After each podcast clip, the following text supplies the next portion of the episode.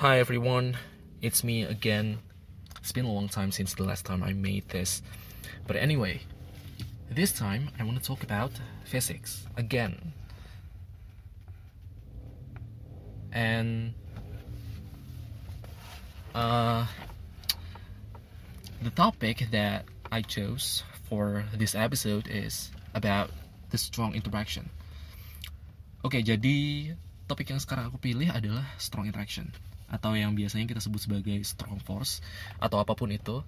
Yang pasti ada strongnya. Well, topik itulah yang aku ambil sekarang. Jadi, stay tune.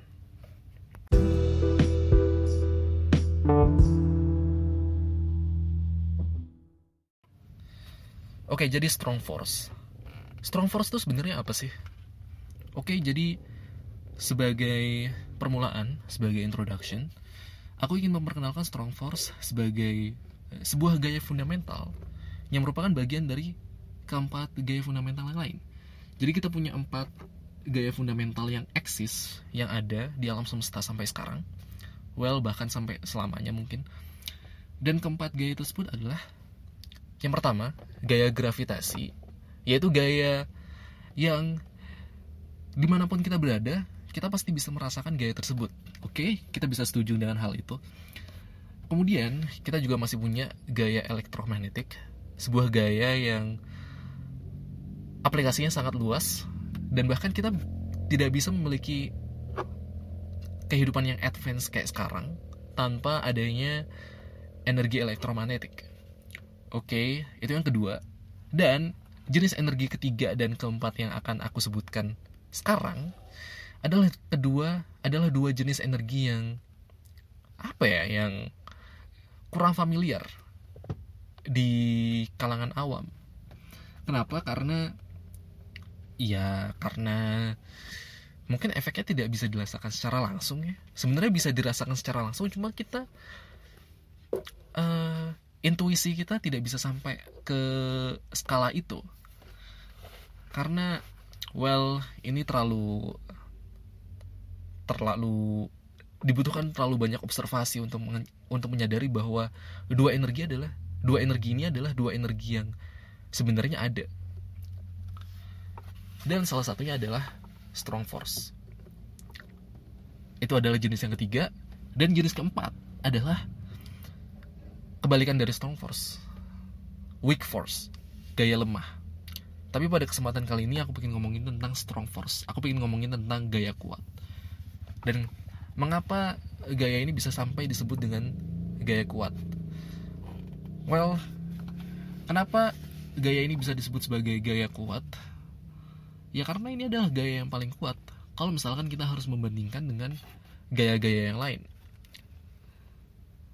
Ada empat energi fundamental dan energi kuat. Strong force itu adalah energi yang paling kuat dibandingkan dengan energi-energi yang lain. Sedangkan energi gravitasi adalah energi yang paling lemah.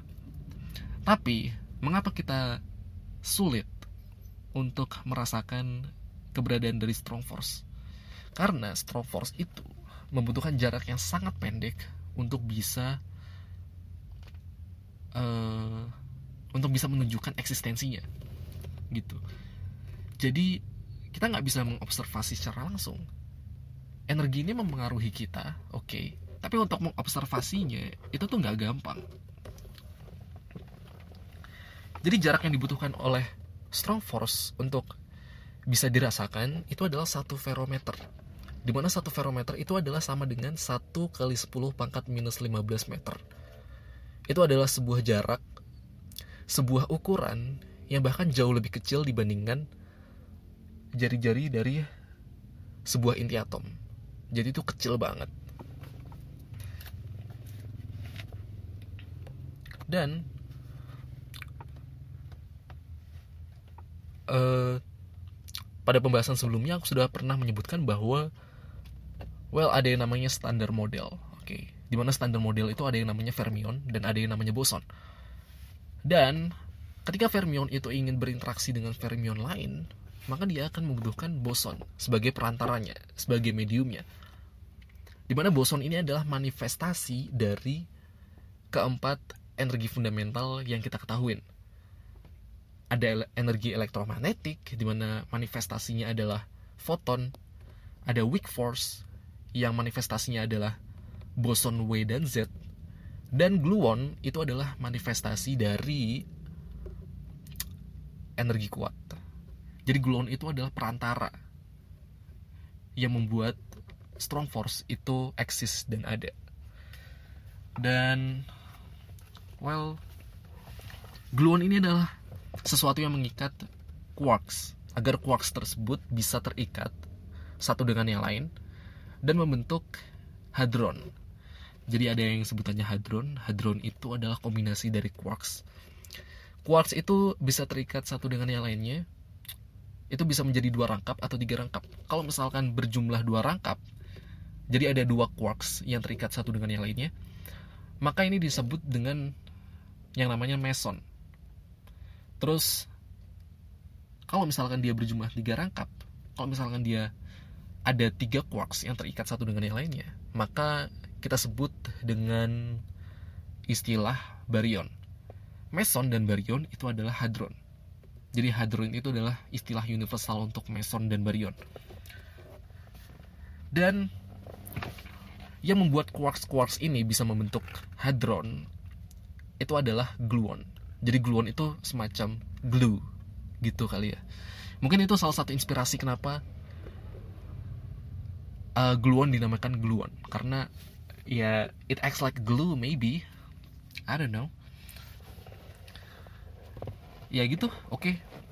tapi biasanya kalau misalkan kita ngomongin tentang fisika dan istilah atau nama-nama yang diberikan biasanya terlalu banyak campur tangan Yunani kuno sih. Jadi aku juga nggak yakin. Itu tadi cuma spekulasi. Aku nggak punya ekspektasi apakah itu bener apa enggak tapi oke okay, kita lanjut. Oke okay, gluon itu membuat quarks bisa terikat satu dengan yang lainnya. Jadi reaksinya gini. Bayangkan proton. Aku ambil contoh proton. Proton itu adalah baryon baryon itu artinya dia terdiri dari tiga quarks. Dan tiga quarks yang membentuk proton itu adalah dua quark up dua quarks up. Oke okay. jadi ada quarks itu ada berbagai macam. Salah satunya adalah up. Nah dua up tadi itu akan berkombinasi dengan satu down. Jadi ada juga quarks lain yang bernama down. Nah dua up dan satu down tadi terikat satu dengan yang lainnya oke okay. dan mereka terikatnya dengan yang namanya gluon. Dan gluon ini bukan seperti pegas ya. Jadi dia tidak seperti pegas yang menempel gitu. Terus kalau misalkan uh, quarks tadi jaraknya bertambah besar, maka tadi kayak pegas itu kayak memberikan kontraksi supaya jaraknya mengecil gitu. Enggak, enggak gitu.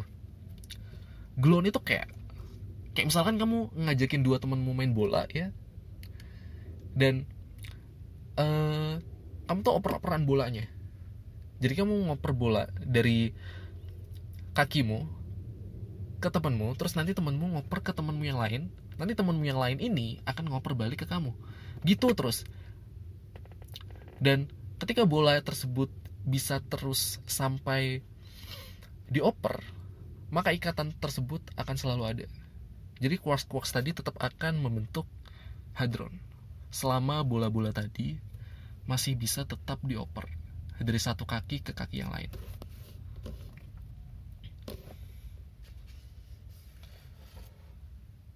Dan oke, okay, itu. Maka uh, ini cuma bisa terjadi di jarak yang sangat-sangat pendek. Tadi aku sudah sebutkan kalau misalkan ini hanya bisa memungkinkan terjadi kalau misalkan jaraknya itu kurang dari satu ferometer kurang dari 1 kali 10 pangkat minus 15 meter. Itu adalah sebuah jarak yang sangat-sangat kecil oke. Dan kalau misalkan sampai jaraknya lebih dari itu maka gluon akan berubah menjadi bentuk yang lain. Oke. Okay. stay tune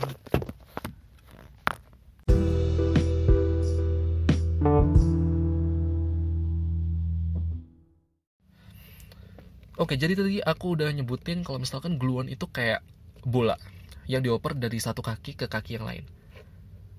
Dan selama bola tersebut bisa dioper dari satu kaki ke kaki yang lain, maka ikatan tersebut akan selalu ada. Maka hadron bisa terbentuk. Tapi bayangkan kalau misalkan kamu pada kesempatanmu untuk mengoper ke temanmu, justru ngoper bola itu ke tempat yang jauh. Jadi temanmu nggak bisa nangkep. Jadi temanmu nggak bisa dapat bolanya. Dan temanmu itu harus ngambil bola itu ke tempat yang jauh. Maka ikatannya akan rusak. Dan begitu juga yang terjadi pada pada kebanyakan hadron atau kebanyakan proton dan neutron. Jadi bayangkan ya. Kadang gluonnya lepas. Jadi proton dan neutron nih yang terdiri dari tiga quarks.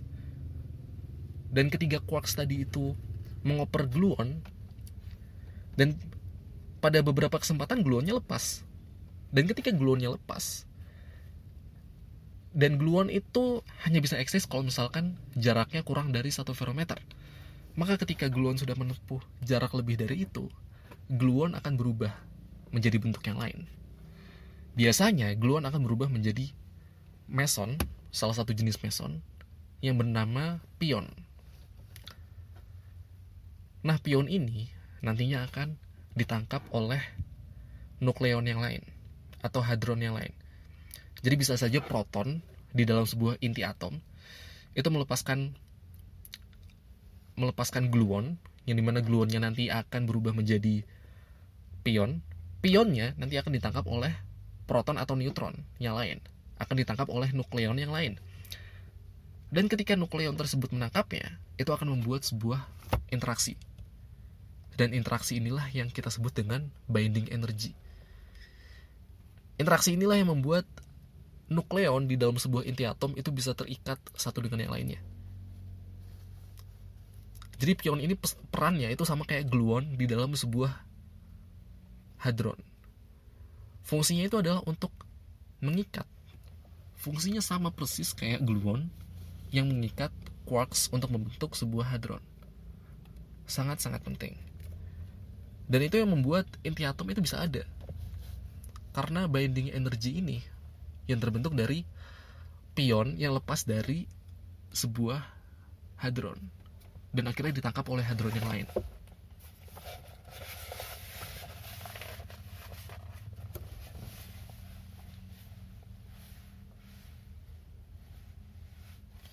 Begitu.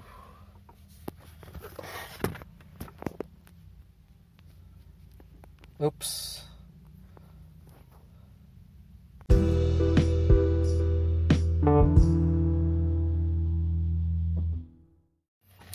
Oke, okay, I think that it.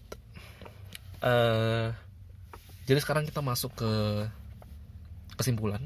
Kesimpulannya adalah strong force adalah energi terkuat yang ada di alam semesta yang sejauh ini umat manusia bisa ketahui.